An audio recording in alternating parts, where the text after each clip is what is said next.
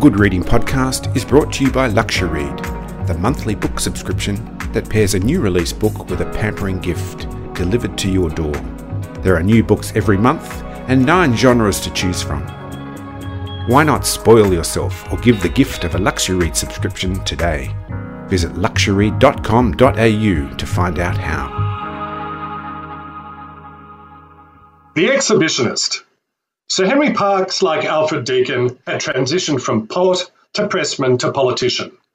Deakin wrote of the five time New South Wales Premier He was jealous of equals, bitter with rivals, and remorseless with enemies, vain beyond all measure, without strong attachment to colleagues, and with strong animal passions. The last point was a none too subtle reference to Sir Henry's legendary libido with the highest sperm count in Australian political history and was still on the job at 76. Parkes's pulling power had nothing to do with his looks. He rarely smiled, and his permanently raised left eyebrow conveyed a world weary contempt for all things not Henry Parkes. With his snowy shock of hair and beard borrowed from one of the rough sleepers in the domain parklands behind Parliament House, he looked like Santa caught in the act of slipping a naughty child a lump of coal. An American visitor described Parkes as a picture to look at and continued, He is fully six feet in his socks, supple as an eel and wiry as a corkscrew. His face is a compound of wrinkles, yellow jaundice, theology, and politics. He has small, keen, grey eyes and a head shaped like a mammoth goose egg, big end up. His hair, silvery white, much resembling a bag of wool in admirable disorder, or a brush heap in a gale of wind. Strangers mostly think he is a crazy person escaped from his keepers, and the rest scarcely understand what he's about. Hello, and a very warm welcome to the Good Reading Podcast. At this point in the Good Reading podcast, I usually deliver a short biography to introduce the author and their work. But because David Hunt writes his own biographical notes, I found it hard to locate anything close to objective. When I read that David refers to himself as an unusually tall and handsome man, I immediately concluded that he must have a great face for radio and for podcasting. And for that reason, today I'm talking to David Hunt about Girt Nation, the third volume of the Unauthorised History of Australia series. David, welcome to the Good Reading Podcast. G'day, Greg. Thanks for having me. My pleasure.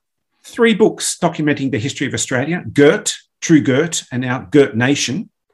This suggests that you might have an unusual and possibly unhealthy obsession with the word girt arguably Australians have got an unhealthy obsession with the word girt, uh, although the only time we use it is in our national anthem. Uh, it was a word that I hated as a school kid. It, it grates on the modern ear, but it's actually also really important in understanding Australian history. The fact that we are girt by sea has been incredibly influential in forming the Australian colonies, the Australian nation, and the Australian identity and has really made us as a people who we are today. Girt Nation begins with the story of two distinctive Australians. Our second Prime Minister, Alfred Deakin, after oh. Edmund Barton, a man whose decision making was guided by necromancy, and also one Banjo Paterson, a man who hmm. may or may not fit the description we all imagine. And I thought, judging by the outlook of our current leaders, I wonder if it was Deakin and Banjo that set the tone that persists to today. That's an interesting observation. And certainly in writing about history, I do look at the resonances today and the echoes of the past in today. Um, Cicero, uh, that great father of history, said that one of the purposes of history is to offer guidance for living uh, in the present day. And I think we can learn a lot from our past. I've chosen Alfred Deakin and Banjo Paterson as the two sort of central characters for which much of the narrative history of Australia hangs, because they cross over a number of key storylines, and they were both very influential in shaping Australian identity as the Australian colonies moved from being the the poor children of Mother Britain on the other side of the globe to being a new nation in 1901. Another figure crops up quite frequently. Sir Henry Parkes, he's well known as the father Sir of Henry. Federation. Hi. Sir Henry. What a, what a guy. But from what, what I've read, from what I've read in Girt Nation, he fathered more than just that. Uh, he's yeah. a man full of contradictions and possibly beer. So tell me yeah. a little about the Henry Parkes we don't know. Look, so, so Henry Parkes is, is widely regarded today as the father of federation. Um, uh, the man who was instrumental in bringing the colonies together into the Australian nation. And he did play a key role in that. Um, what's often glossed over is that he was, for a long period of time, um, an anti federalist in many ways. When he was worried that Victoria uh, was going to be the dominant power player in any new nation, he attempted to white ant federation. He wanted uh, Australia to be uh, led by New South Wales. In fact, in 1887, he went so far as to introduce legislation into the New South Wales Parliament as, uh, as the Premier. He was Premier of New South Wales on five occasions. Uh, and he proposed to change by law the name of New South Wales to Australia. Uh, that's how he saw uh, the Federation. Whilst Victorians who rebelled at that idea suggested that perhaps um, New South Wales should be renamed Convictoria in honour of the criminal roots of the Premier's state. Parkes is a man of contradictions. Uh, he was from a poor working class family, passionate about education, passionate about building literacy, about empowering the working class, but he was also a political opportunist of the first order. Uh, he was also, you know, Australia's gold medal uh, political router, fathering at least 17 kids and um, uh, still on the job well into his 70s. Um, he had a series of mistresses with, with which he had illegitimate kids. He'd generally move on to the next mistress, um, you know, whilst he was still un- unhappily married to his previous mistress. Um, and so you have this real sort of split between the public Parkes and the private Parkes. Uh, and that's interesting. I think we see that uh, resonances of that that today politicians wearing wearing a particular face and and and perhaps living a different life. And Parkes was certainly um, an early example of that. It's interesting that uh, you say he fathered 17 children, and mm. yet he wasn't actually a Catholic, and, and was a, kind of part of this movement yeah. that uh, encouraged a, a, kind of tension between yeah. Catholicism and this emerging secularism that um, brands Australia today. Yeah, look, certainly I'm, I'm very interested in the Catholic Protestant divide that, that informed much of early Australian history. Um, uh, Parkes, I think, just had a lax approach to birth control. In fact, he had a lax approach to anything um, requiring him to exercise self discipline in many ways. Um, whilst he was a workaholic and you know could could work the house down, he enjoyed a drink. You know, he was in many ways a prototype Bob Hawke. He also had a few things to say about white Australia too. All of the early Australian politicians had a thing to do with white Australia, and I'd actually say that Henry was more enlightened than most um, in terms of white Australia. He was in many ways sort of reluctantly dragged over the line in terms of a number of damagingly racist policies. Um, it would be fair to say that it was the early iterations of the Labor Party that were the true champions of, of white Australia and that turbocharged the sort of Fortress Australia inward looking mentality of shutting out the world um, and particularly shutting out the coloured parts of the world. Um, and other politicians realising that that was the way the political wind was shifting jumped on the bandwagon. Uh, Alfred Deakin, who really put the White Australia legislation through Parliament was not, um, by the standards of the day, um, a racist. He saw Asia as a threat to this new notion of Australian nationhood. He saw racism as a way of binding the Australians together as a people, which is what he was keen on doing. And he also admired um, what he saw as Asian get up and go and being able to make things, produce things uh, at a much cheaper cost than, than Australians. Um, and he saw Asian people as formidable competitors rather than inferior. Parkes himself was one of the few people who staunchly defended Aboriginal people's right to vote when there were attempts to, to strip Aboriginal people of voting rights in New South Wales. Um, he was one of those politicians who introduced draconian anti Chinese laws, whilst at the same time saying some of my best friends are Chinese. Um, but he, he ran a, a hard line restriction on Asian immigration, restriction on Asian citizens' rights, because he understood that's where his political bread was buttered. So we've covered the popular pastime of rooting for Australians, mm. and that, of course, involves women in most cases. It does. It does. Australia, well, not, not, in all cases. Not in all cases, but no. many. Australian history seems to be overpopulated by the exploits and follies of men. Mm. Girt Nation suggests that there are quite a few women who are up to the task and more than hmm. willing mm. to disrupt the patriarchy. Let's begin with just a few. Uh, yeah. Uh, Catherine Helen Spence, Australia's first feminist, do you think?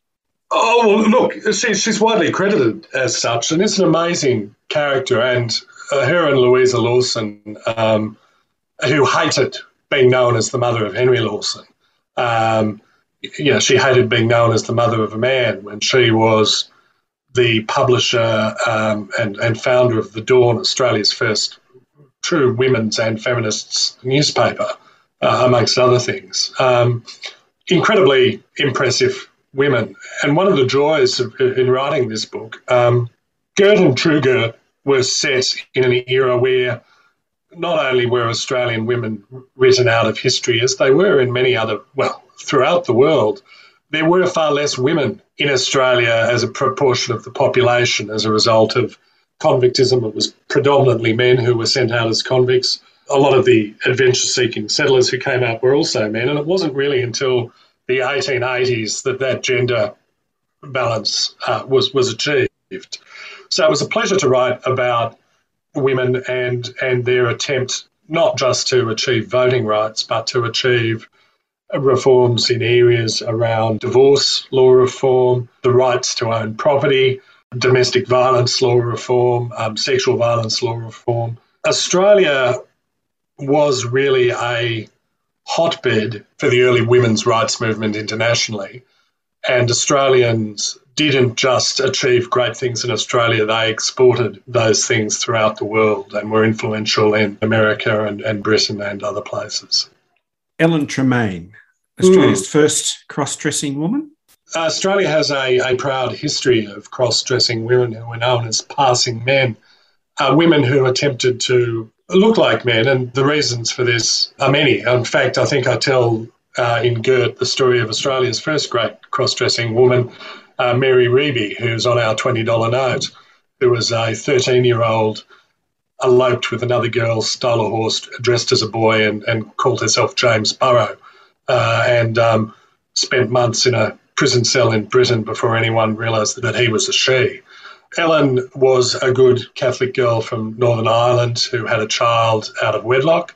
She was shunned by her community. She comes to Australia. Um, she has a, a box full of clothes with Edward de Lacy Evans written on them.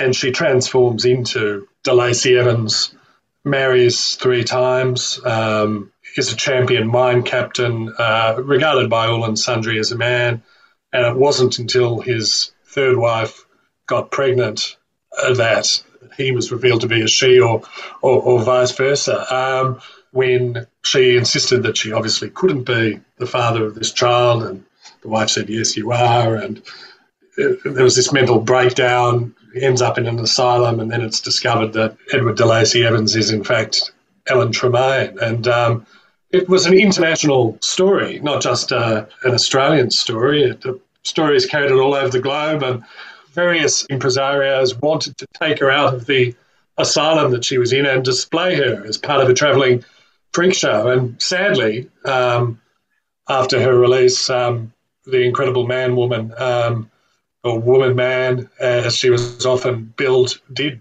join a freak show and tour Australia with, with the Electric Boy it's an interesting story, but you get the real sense that she'd had a pretty bad time of it being a woman. She lived in a society where all of the structural and economic advantages lay with men. And there was a real feeling of, I think, if you can't beat them, join them. That's what, what some women in Australia did. I think you might have been accused at various times of um, being guilty of the tall poppy syndrome, but I, wondered whether this series of books was more about uh, truth telling and myth busting? I came to history originally as, as a satirist, and I'd worked as a, on a sketch comedy history of Australia with a couple of the guys from The Chaser, which ended up having the, the plug pulled on it at the 11th hour, um, probably for good reason. And uh, whilst I was doing most of the research for that, I came to the conclusion that a sketch comedy history of Australia was a bad idea because the real history is so so oddball, so bizarre that you don't need to make things up. And that was recognised by Mark Twain uh, when he visited Australia in 1895. He wrote that Australian history is so curious and strange that, is, that it is itself the chiefest novelty the country has to offer, and so pushes all the other novelties into second and third place. I mean, he was blown away by just how rich Australia's short European history was. And certainly, um, my approach to history is to to communicate it to a new audience and not just an audience of historians, and to speak truth to power, uh, which is what a satirist does. But I'm distressed by facts. Um, for example, that we're encouraged to feel comfortable and relaxed about our history, as John Howard said in 1996.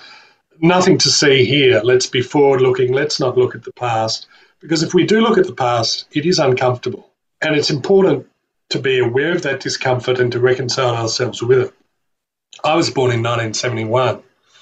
In 1971, an Aboriginal child could still be excluded from a New South Wales public school where the parents of other school children objected.